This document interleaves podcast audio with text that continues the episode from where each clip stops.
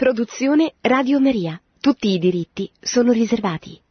Buongiorno amici, certamente eh, tutti per vivere abbiamo bisogno di qualche soldo e anche Radio Maria. Quindi questo eh, invito a fare un regalo natalizio, regalo, diciamo, a farci un regalo natalizio a Radio Maria è importante. Io eh, oggi, prima di continuare a parlare di quello che sto facendo della storia della Chiesa, vorrei parlare di un fatto che capita di questi tempi, che mi pare un fatto di una grandissima importanza. A che mi riferisco? Fra qualche giorno, fra 4-5 giorni, è Natale. Ma che vuol dire Natale? Natale vuol dire che Dio si è fatto uomo, Dio si è fatto uomo, una cosa impensabile, inimmaginabile. A nessun cervello sano di mente sarebbe venuta in mente una simile affermazione, che sia possibile che Dio si faccia uomo e nasca da una vergine. E che questo Dio si fa uomo e nasce da una vergine per andare in croce, perché questo è l'unico modo che permetteva a noi di arrivare al cielo, cioè di vivere per l'eternità. Perché Cristo si è incarnato appunto per questo, per vincere questo nemico che abbiamo orribile che è la morte e grazie al quale viviamo da schiavi tutta la vita perché il demonio ci terrorizza con la morte, come dice la lettera agli ebrei, capitolo 2, versetto 14, ci terrorizza con la morte per tutta la vita, schiavi. Allora Cristo è il Salvatore, nasce per liberarci. Perché dico questo? Non solo perché lo credo ovviamente, ma dico questo perché per ricordare a tutti noi che cos'è il Natale. Allora io mi chiedo come è possibile, come è possibile che in Italia, dove c'è Roma, Roma è dove Pietro e Paolo sono morti, Roma è la sede del successore di Pietro, Roma è, come tutti sanno, come tutti hanno saputo da duemila anni, la capitale della cristianità. Com'è possibile che a Roma, che in Italia, l'Italia che ha avuto dei benefici enormi dall'avere Roma a casa sua, benefici in termini anche non solo religiosi, ma in termini culturali, economici. Noi fino a che il risorgimento non ci ha ridotto un popolo di straccioni, che siamo stati costretti a emigrare, anche economicamente eravamo una luce per tutti gli altri. Allora, come è possibile che qua a casa nostra non si parli di Natale. Come è possibile che qualcuno, qualche ben pensante, qualche burlone si vergogni di questo? Si vergogni e pensi che, questo, che questa notizia che nasce il bambino il Salvatore, che questa notizia dia fastidio a qualcun altro e che quindi noi dobbiamo farci piccoli piccoli, toglierci l'identità che abbiamo, diventare altri, perché se no qualcuno può avere disturbo. Ma chi è questo qualcuno? Questo qualcuno è qualcuno che è venuto a lavorare a casa nostra, benissimo, ma perché questo qualcuno che sia musulmano, che sia indù, che sia buddista, non ha anche lui desiderio, il suo animo, non aspetta anche lui che qualcuno gli annunci che è nato il Salvatore dalla Vergine Maria? Non ha bisogno anche questo qualcuno di questa buona notizia? E che siamo noi per negare la comunicazione a qualcuno diverso da noi che però sta a casa nostra di questa buona notizia. Quando si sente dire che per conciliazione, cioè che non è conciliazione, è suicidio, perché poi bisogna parlare delle cose col nome che loro compete, questo è suicidio. Noi, tutto l'Occidente, ma noi in Italia ci stiamo suicidando, perché non sappiamo più chi siamo, questo è un dramma spaventoso. Tanto ci suicidiamo che non facciamo più figli, che a scuola non si sa più che cosa impariamo, perché che cosa insegnano le scuole? Ci insegnano, ci ricordano chi siamo noi, ci ricordano qual è la nostra storia, ci danno gli elementi per decodificare, per capire tutte le meraviglie architettoniche, eh, pittoriche, musicali, scultoree, eh, urbanistiche, tutte le meraviglie che hanno caratterizzato per quasi due millenni la storia dell'Italia? Perché noi abbiamo, siamo gli unici ad avere un patrimonio assoluto dei beni artistici e culturali al mondo, gli unici. Nessuna nazione ha confronto con noi, ma come mai? Ma ce lo chiediamo, ma il nostro cervello addormentato se lo chiede ogni tanto? Se noi siamo questi unici, non, non, c'è dubbio, la risposta è obbligata, perché per duemila anni noi siamo stati cristiani e siccome la vita cambia all'annuncio del Vangelo, cambia, radicalmente cambia, perché le persone hanno tutte dignità, e perché c'è l'amore per la verità e, la, e, quindi l'amore per la bellezza, per questo creato meraviglioso che, che Dio ha fatto. Allora, se è così, come facciamo noi? Noi abbiamo scordato tutto questo e purtroppo abbiamo scordato anche la Bibbia. La Bibbia, sia il Vecchio Testamento, poi sempre i profeti, eh, i profeti ricordano a Israele, guarda che se tu sei così, cioè se tu ti scordi di chi ti ha, di tuo padre, chi è tuo padre, chi è che ti ha formato, eh, tuo padre non potrà che farti provare l'amarezza della conseguenza di quello che tu fai. Tu scegli la morte, Israele. Tanti profeti lo dicono questo, anche Gesù piange su Gerusalemme perché Gerusalemme non ha riconosciuto il tempo in cui è stata visitata e di Gerusalemme, Gerusalemme è stata ricostruita, ma il Tempio no.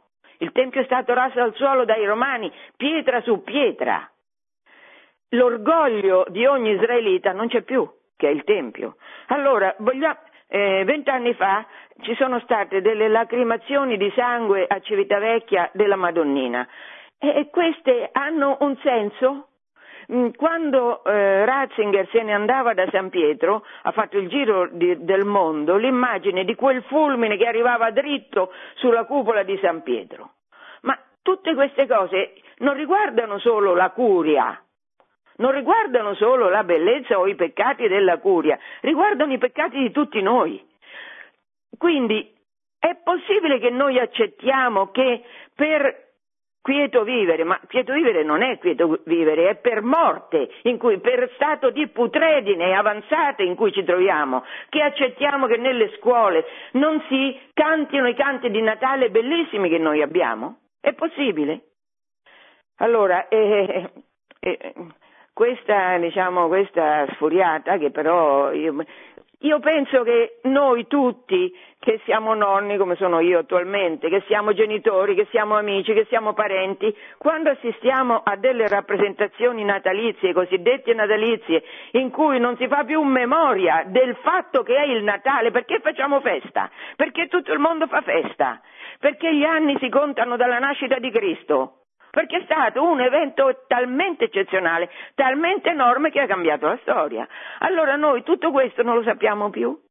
Non lo sappiamo più, non possiamo più pretendere che chi educa i nostri figli faccia memoria, racconti ai nostri figli, ma racconti anche a quelli che sono ospitati nelle nostre scuole, perché noi facciamo festa, perché tutto il mondo fa festa. Tutte le città italiane che sono meravigliose, sono meravigliose, a parte le periferie, va bene, quello è lo squallore in cui la società moderna ha uniformato tutto in tutto il mondo perché nessuno più sappia chi è, perché questo è l'obiettivo poi. Allora dico, ma tutte le città nostre che sono meravigliose, da quelle più grandi a quelle più piccolette, ai villaggi che sono deliziosi, quelli che non sono stati stuprati, allora tutta questa ricchezza noi che ci, ci, ci procura l'invidia di tutto il mondo, la vogliamo difendere? La vogliamo difendere? Vogliamo ricordare chi siamo? Da questo punto di vista, e qui ricomincio a parlare di quello di cui sto parlando in questo tempo, da questo punto di vista è fondamentale la, la conoscenza della storia, perché c'è un nemico dell'uomo che si chiama Satana.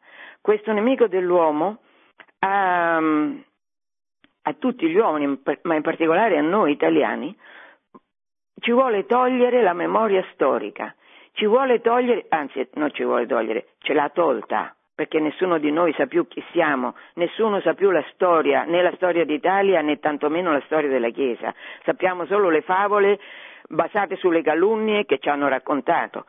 Allora, è importantissimo che noi ci riappropriamo della nostra storia. Per questo io, parlo di storia, per questo Dio mi ha dato il dono di scrivere una storia della Chiesa, che è libro che, l'ultimo libro che ho pubblicato e di cui sto parlando. Ma guardate, non è uno scherzo, è fondamentale che ci riappropriamo di noi stessi, che ci ricostruiamo quella spina dorsale che ci è venuta a mancare, che non abbiamo più. Quella che sta sempre in tutte le icone che, eh, che parlano di martiri, no? la, la, la, la, palma della vittoria, quella che no, ha impedito che i cristiani dessero adorazione a Cesare. Quella lì noi l'abbiamo scordata, ma dobbiamo riprendercela. Allora, ero arrivata, avevo parlato l'ultima volta e come al solito sono in ritardo rispetto a, alle tabelle di marcia che mi, mi attribuisco. Abbiamo parlato l'ultima volta della persecuzione. Voglio riprendere questo argomento perché è un argomento molto importante anche perché dice Gesù chiaramente che tutti quelli che lo seguono avranno il cento per uno di quello che lasciano. Io lascio una casa, ce ne avrò cento, lascio uh, un marito, ce ne avrò cento, si fa per dire. E, ehm, comunque, seguire Gesù non è da un punto di vista umano una perdita, è un guadagno, è un guadagno enorme perché è anche un guadagno eterno con l'apertura dei cieli, però insieme a questo guadagno enorme c'è un dato che è la persecuzione. Questo Gesù dice avrete cento per uno e la persecuzione. Come mai siamo perseguitati? Siamo perseguitati per un motivo ovvio, semplicissimo, che c'è una, uno spirito perverso che si chiama Satana col, col, col, con la sua corte perversa di diavoli, questo spirito perverso odia Cristo e quindi tutti quelli che sono di Cristo, pertanto li perseguita. Allora questo sempre, sempre in ogni caso. Quindi la persecuzione, parlare di persecuzione, eh, la persecuzione spaventosa che i cristiani hanno affrontato nei primi tre secoli, l'altra volta l'avevo iniziata a fare, ma mm, penso, rivedendo un po' eh, gli appunti, penso che eh, devo tornare su questo argomento perché devo riassumere alcune cose che dicevo e specificarne altre. Dunque, ehm, perché i cristiani sono perseguitati? Allora certamente l'ho appena detto, perché Satana ci odia. Però poi vediamo come si eh, esplicita questo odio di Satana, come si organizza. I libri, un, un, particolare, un libro del Vecchio Testamento, che è il libro della Sapienza, Meraviglia delle Meraviglie, e la prima lettera di Pietro, scrivono perché i giusti sono perseguitati. La Sapienza ha una profezia letterale del giusto, togliamolo di mezzo, dicono gli empi, perché c'è di imbarazzo, la vita del giusto c'è di imbarazzo, perché fa risultare lo schifo della nostra.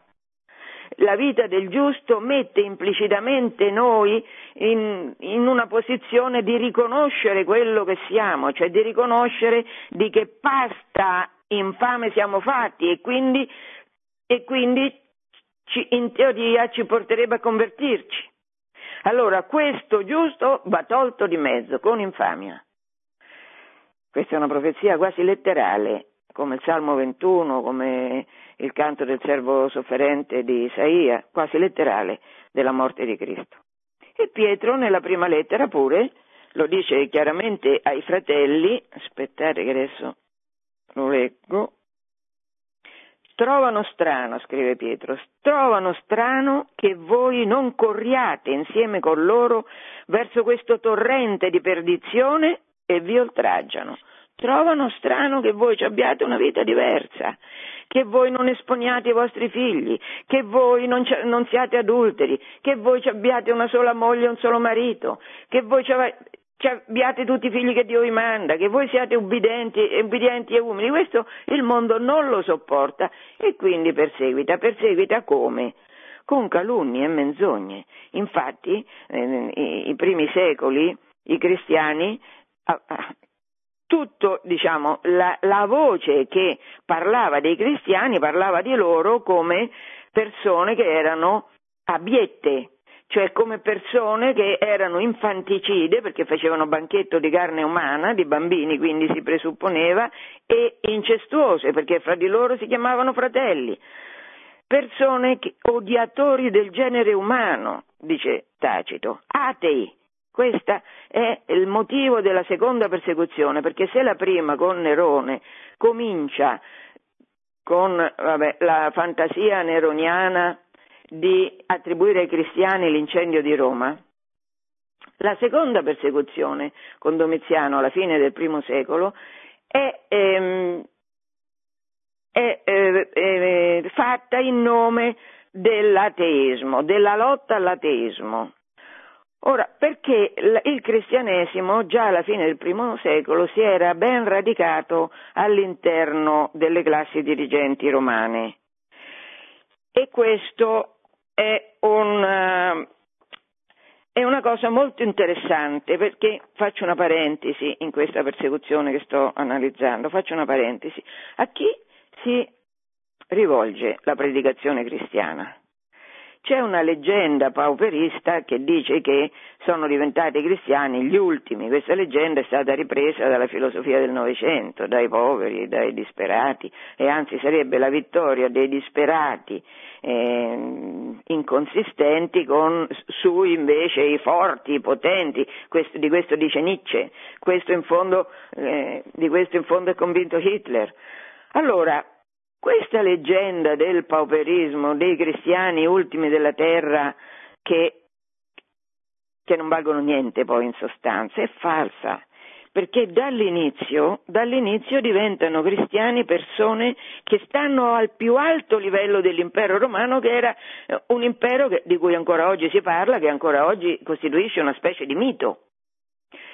Allora, come lo so? Per esempio, il Vangelo di Luca è indirizzato a Teofilo e Luca lo definisce kratistos, cioè egregio. Questo è un titolo che in ambito romano compete ai cavalieri. I cavalieri sono l'equivalente oggi dei grandi finanzieri, dei grandissimi imprenditori. Questo Teofilo era uno di loro. Clemente, nella lettera che citavo la volta scorsa, Clemente I, che muore sotto la persecuzione di Domiziano, Clemente I parla di cesariani e cavalieri, non solo cavalieri, cesariani. Cesariani sono coloro che appartengono alla famiglia di Cesare, Cesare è l'imperatore. Ancora, eh, Paolo Ah, interessante questo. Paolo nella lettera ai Romani, alla fine della lettera ai Romani, dice ti salutano e fa un elenco di persone. Fra queste persone c'è Claudia. Claudia, questo io lo dico perché ho letto, sono un'ammiratrice come padre Livio del Tronde della Valtorta e mh, mm, nella Valtorta si sa chi è Claudia. Claudia è la moglie di Ponzio Pilato. Comunque Claudia, il nome Claudia, la gens Claudia, è la gens che regge l'impero. Nerone, Claudio sono della gens Claudia, quindi insomma, qua siamo alla lettera ai Romani, negli anni 60. Dei cristiani, cristiani che sono salutati, che salutano gli altri cristiani, fa parte Claudia, fa parte anche Pudente. Pudente è un senatore romano senatore, i senatori a Roma avevano un potere enorme, perché senatus populusque romanus, cioè i senatori erano, mh, mm, non so, nel Medioevo si può parlare di senatori l'equivalente come grandissimi feudatari. Oggi Bill Gates, per esempio, potrebbe essere un senatore. Un, cioè gente ricchissima, gente che aveva il potere in mano che questo potere gestiva da generazioni, quindi gente abituata al comando. E di questi uno, Pudente, ospita Pietro a casa sua per anni. Oggi, se venite a Roma per il giubileo, vicino alla chiesa di Santa Maria Maggiore, che è un gioiello, ci sono due chiese, una di Santa Prassede e una di Santa Pudenziana, tutte e due le figlie martiri di Pudente, martire, senatore romano. A proposito di Santa Prassede e una chiesa e Santa Pudenziana ci sono dei mosaici meravigliosi e a Santa Pudenziana si può visitare la Domus Ecclesia perché, nel, perché Roma è costruita sulla Roma imperiale che era più bassa di qualche, non so se 17 metri più o meno rispetto al livello attuale e quindi sotto i livelli, i pavimenti delle nostre case, ci sono tutte queste, c'è, c'è la Roma imperiale e anche sotto Santa Pudenziana c'è questa casa di Pudente in cui si riuniva la Chiesa all'epoca de, del primo secolo, perché la Chiesa si riuniva nelle case. No, non c'erano chiese ovviamente, no? Erano perseguitati, si riuniva nelle case. Molto interessante. Questa è una nota, è un inciso che però mi sembra importante dire, la, perché la Chiesa porta la salvezza, la Chiesa porta la vittoria sulla morte e di questa vittoria, a, a conoscere questa vittoria, tutti anelano, compresi i ricchi, compresi gli strapotenti, per non parlare dei musulmani, tanto per collegarmi con quello che dicevo prima. Allora, ritorniamo alla persecuzione. Un momento che devo riprendere il foglio che avevo qua sotto gli occhi. Allora, la volta scorsa, sto riassumendo brevemente quello che abbiamo visto la volta scorsa, la volta scorsa abbiamo anche ehm, citato una lettera, meravigliosa lettera che Clemente, il Papa martire, scrive ai Corinti. Questa lettera ai Corinti è commentata anche da Papa Ratzinger nella catechesi che ha fatto a proposito di Clemente e Ratzinger ha sempre una profondità enorme perché la cultura di Ratzinger, la profondità teologica di Ratzinger sono perle.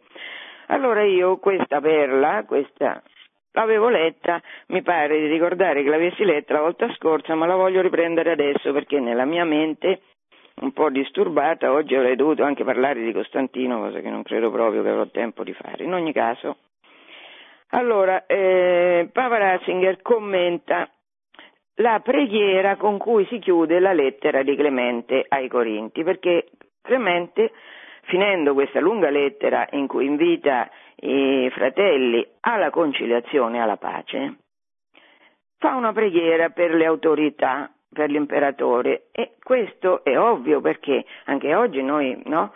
anche se eh, stiamo in, in, posti governati da, da, Satana, non mi sto riferendo all'Italia, ma tanta parte del mondo, e dobbiamo, dobbiamo pregare per chi governa, perché? Perché dobbiamo pregare perché, come dice eh, come dice Papa Clemente, esercitino il potere che Dio ha dato loro nella pace e la mansuetudine con pietà. Allora è evidente che dobbiamo pregare per i governanti perché, perché siano pieni di pietà, pieni di carità. Questo è evidente. E poi Ratzinger commenta, Cesare non è tutto. Emerge un'altra sovranità, la cui origine ed essenza non sono di questo mondo, ma di lassù. È quella della verità, che vanta anche nei confronti dello Stato il diritto di essere ascoltata. Che sta dicendo qua eh, Benedetto XVI? Sta dicendo, sta parlando della novità radicale rappresentata dall'Occidente cristiano rispetto anche all'Oriente. Qual è questa novità radicale? Nell'antichità e anche oggi gli stati musulmani, ma un po' dappertutto, il potere, la suprema autorità politica è anche la suprema autorità religiosa. Così era nell'impero romano, dove l'imperatore era anche pontefice massimo. Cioè l'imperatore rappresentava tutti i soggetti, tutti i cittadini di quello Stato e a nome di tutti pregava, dava lode agli dei. Questo col cristianesimo in Occidente finisce.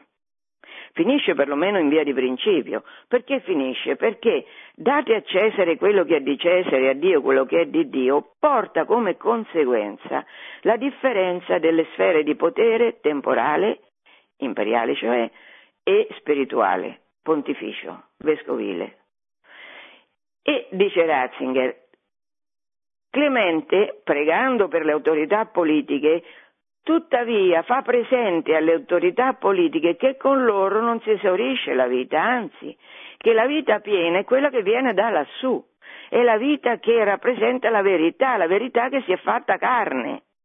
Allora questa è una pietra miliare nella storia del mondo. Tutta la libertà, che poi adesso è libertinaggio, adesso è follia liberale, in cui siamo immersi, ma la libertà, la vera libertà, è stata la conseguenza nelle nostre società della separazione dei poteri, temporale da una parte e spirituale dall'altra. La meraviglia delle città italiane, ma anche europee, per quello che non sono state distrutte dai poteri satanici, massonici e rivoluzionari, ma eh, Perché le città tutte, perché tutti i paesini sono tutti così belli? Perché la popolazione era coinvolta, la popolazione nella libertà che aveva era coinvolta, perché ognuno faceva il suo, faceva il suo compito nell'edificazione culturale, artistica e religiosa del, della città in cui viveva. Allora, torniamo alle persecuzioni. Ho fatto cenno la volta scorsa che le persecuzioni cominciano da parte ebraica, sono gli ebrei che esigono la, ricattano in pratica Pilato, esigono l'uccisione di Gesù in croce e poi che lapidano Stefano e poi che uccidono Giacomo Maggiore, all'inizio comincia con gli ebrei, poi gli ebrei eh, saranno sgominati distrutti dai romani perché si ribellavano anche i romani e quindi eh, anche questo l'accennavo, Gerusalemme pietra su pietra è distrutta e è imposta la diaspora a questo popolo, diaspora che in buona parte dura tuttora. A parte la prima persecuzione che è di origine ebraica, poi ce n'è un'altra limitata di tipo economico, perché, ve lo dicevo la volta scorsa, a Efeso gli artigiani, quelli che facevano gli tempietti di Artemide, non potevano tollerare che, di non fare più tempietti di Artemide. E se Paolo predicava, aveva un tanto successo, quindi loro vedevano il loro guadagno, la loro fonte di sostentamento messa in discussione e quindi calunniano e impongono a Paolo di lasciare. La persecuzione vera che dura tre secoli è la persecuzione che coinvolge in prima persona l'impero. E qui il, con Roma le cose sono diverse però, perché, perché quando si muove Roma si muove la legge. Questa è la caratteristica per cui ancora oggi in, in tutto il mondo si studia diritto romano, perché è la base dell'ordinamento giuridico del mondo, il, il diritto romano. E la legge, per sua natura, è una legge che per sua natura deve essere fondata sulla giustizia, dare a ciascuno il suo, questa era la massima anche cui si rifacevano i romani, dare a ciascuno il suo, in base a quale principio? Valido universalmente, perché tale era l'impero e tale quindi era la legge che lo governava, universale. In base a quale principio i cristiani dovevano essere messi a morte? quali erano le colpe venivano, di cui venivano imputati. E la cosa non è chiara, perché col tempo le accuse di cui erano circondati, le accuse, le menzogne, le calunnie, eh, odiatore del genere umano, incestuoso, infanticida, tutte queste col tempo eh, vengono a cadere chiaramente. Quindi, quindi perché anche le accuse di ateismo vengono a cadere? Allora, il travaglio, se lo vogliamo chiamare così, la difficoltà di chiarire le motivazioni giuridiche e quindi razionali della persecuzione sono evidenti da tutti gli atti, dalle varie fonti che abbiamo. Una prima, molto interessante, è quella relativa al rescritto di Traiano, rescritto vuol dire risposta scritta di Traiano, l'imperatore Traiano. C'è a quell'epoca un governatore, giusto, un governatore che, che, vuole mettere in pratica la legge, ma la vuole capire la legge per metterla in pratica. Questo governatore si chiama Plino il giudice, eh, scusate, Plino il giovane era governatore della Bitinia, la Bitinia è la parte settentrionale della Turchia attuale. Allora, Plinio scrive a Traiano perché lui non, gli scrive praticamente che non ci sta capendo niente su che cosa deve fare a proposito dei cristiani. Sentite quello che gli dice. Non comprendo nemmeno le basi legali per un tale atto di accusa. E poi non so se bisogna trattare allo stesso modo giovani e anziani.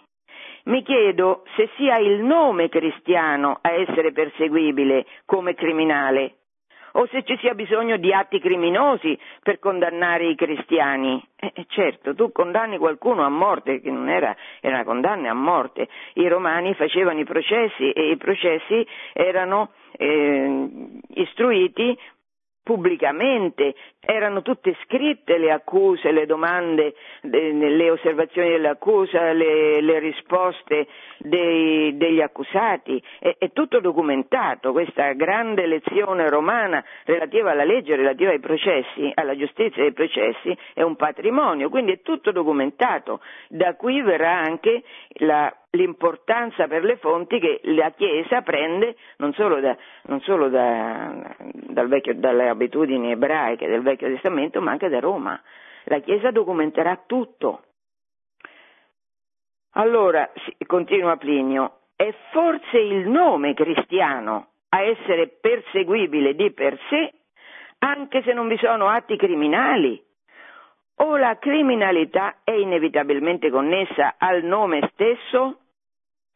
Continua Plinio, è stata fatta pervenire una lista anonima che contiene i nomi di molte persone autorevoli. E poi adesso la riassumo. Io ho esigito per lasciar cadere l'accusa nei loro confronti che, cito, ripetessero con me un'invocazione agli dèi e offrissero vino e incenso alla tua statua. Ma soprattutto, scrive Plinio, ho imposto di maledire Cristo, cosa che ho ben compreso un vero cristiano non farebbe mai. Allora, eh, e poi Plinio chiude questa lettera a Traiano dicendo guarda Traiano che ti devi occupare di questa vicenda perché è una vicenda che ormai riguarda tutti, che si è estesa non solo alle città, anche alle campagne, che riguarda tutti, uomini e donne gente di ogni età e di ogni rango sociale. Come risponde Traiano a questa lettera circostanziata di Plino il Giovane? Risponde, cito, non è possibile affrontare una questione così delicata con una forma fissa e una formula specifica.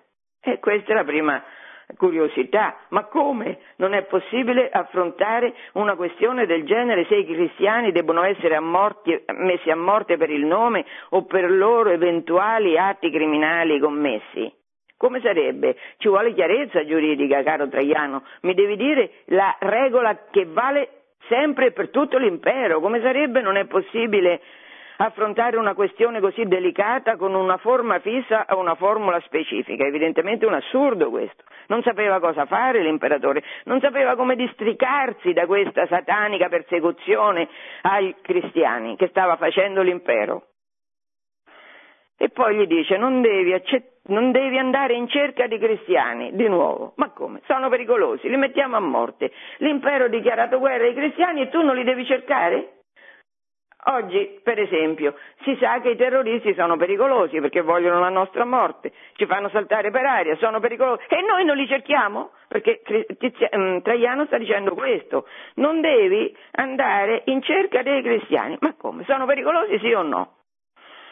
Perché sto facendo tutte queste considerazioni? Per farvi vedere come eh, la nullità giuridica, l'inconsistenza giuridica, l'inconsistenza razionale del ragionevole giuridico impero romano nei confronti dei cristiani. È un controsenso il comportamento imperiale nei confronti dei cristiani. Continua Traiano. Le denunce anonime non vanno prese in considerazione perché sono, cito, un pessimo esempio e non sono proprie del nostro tempo. Eh.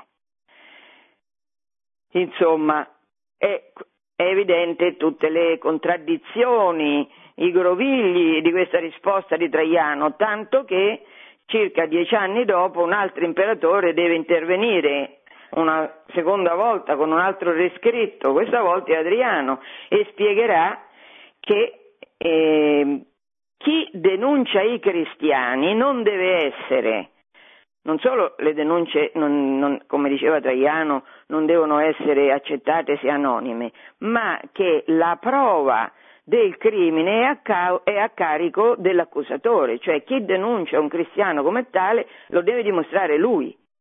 E eh, Adriano stabilisce delle, delle, pene serie per chi avesse accusato ingiustamente una persona di essere cristiana.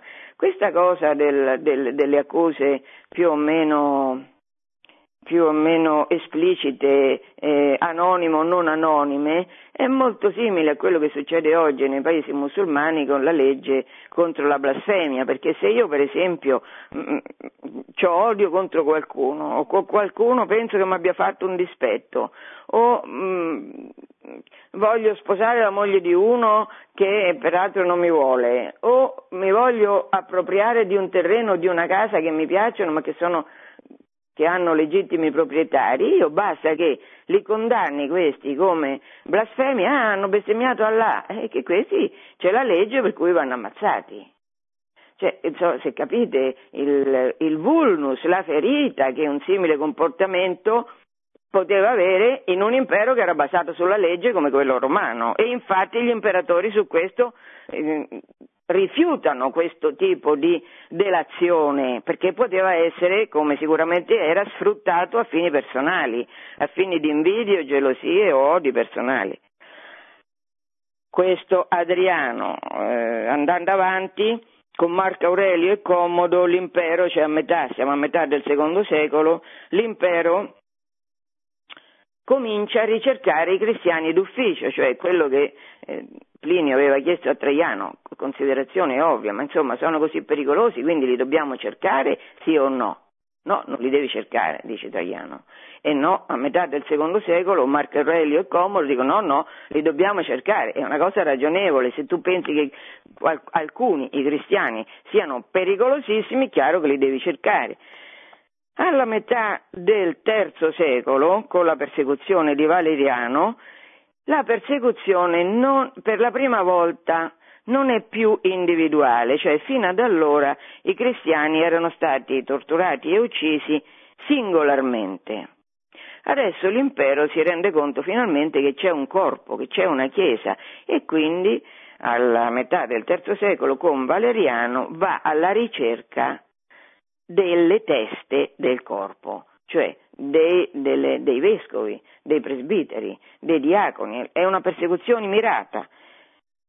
Le ultime persecuzioni, quelle che è la decima persecuzione terribile che avviene sotto Diocleziano e soprattutto in Oriente con Massimino Daia, è una persecuzione che ha una ferocia spaventosa perché mira non solo a uccidere, ma mira a far diventare apostati i cristiani. Se io ho il coraggio, la forza morale, la grazia di resistere al martirio, e se il martirio si prolunga nei mesi e negli anni perché sono torturato in continuazione, è chiaro che è molto più difficile. È molto più difficile e eh, l'impero mira all'apostasia, mira a questo, perché l'impero ha capito, quello che già diceva Tertulliano, che il sangue dei cristiani, è, il sangue dei martiri è seme dei cristiani, cioè che dal sangue versato dai martiri nascono nuovi cristiani. L'impero d'altronde non, non era riuscito ad arrestare la diffusione del cristianesimo con i martiri organizzati dappertutto, in un periodo lungo tre secoli, non c'erano riusciti. E allora pensano, beh, forse l'apostasia potrà riuscire dove non siamo riusciti col semplice omicidio. E beh, non è servita neanche quella e io chiaramente oggi devo finire alle 11.15, quindi ovviamente non ho tempo di parlare di Costantino, però due considerazioni. La prima, la persecuzione va aumentando di intensità e di ferocia, che già all'inizio, ho letto le descrizioni l'altra volta di Tacito di come venivano ammazzati i cristiani all'epoca di, di, Reone, di Nerone, è una roba ributtante. Eppure questo, questo orrore aumenta, aumenta e raggiunge il culmine con la decima persecuzione, quella di dieci piaghe all'Egitto, il culmine con la decima persecuzione sotto Diocleziano e all'epoca anche dei Cesari e degli Augusti che sono immediatamente seguiti a Diocleziano. A questo punto però c'è una novità radicale. La novità radicale è che mentre in un primo tempo la propaganda culturale contro i cristiani, la propaganda che li dipingeva come eh, infanticidi, incestuosi, questa falsità ebbe tre secoli di eroismo, di eroismo che testimonia la forza del battesimo e la forza di questo Salvatore che ci dà una natura nuova, che ci rende capaci di non strisciare più nei confronti di quelli che ci minacciano la morte, perché questo è. Allora questo è, questi sono i martiri, allora tutto questo sangue, tutto questo eroismo ad opera di tutti, eh, perché gente di tutte le età dei vari sessi, de, delle varie esponenti de, di tutti i ceti e questo eroismo ha fatto cambiare la situazione rispetto alla popolazione romana. La popolazione romana ha cambiato il suo atteggiamento nei confronti della Chiesa e riconosce anche, anzi nei cristiani, una vita che loro invidiano. Guarda come si amano perché la realtà spettacolare e meravigliosa della Chiesa cattolica è una realtà che quando col tempo si eliminano le calunnie, si eliminano perché i fatti stessi le eliminano e viene fuori in tutto il suo splendore, è quella perla preziosa che dice Gesù quando un mercante, un gioielliere va in giro e scopre una perla meravigliosa, vende tutto per prendere quella perla. E così, alla fine di questi tre secoli di persecuzione, i gli abitanti dell'impero romano hanno capito che le accuse contro i cristiani sono false. Allora, eh, io vi auguro a tutti buon Natale, se Dio vuole eh, ci risentiamo con l'anno nuovo, a tu, tutti invito non solo a celebrare ovviamente col presepio nelle nostre case, con le preghiere, il, il Natale, ma a dirlo, a dirlo siamo chiamati a gridarlo sui tetti che noi da duemila anni abbiamo ricevuto questa notizia, non possiamo tenerla per noi perché saremmo apostati, ma l'apostasia è un peccato gravissimo che non porta bene. Buona giornata e buon Natale. Produzione Radio Maria. Tutti i diritti sono riservati.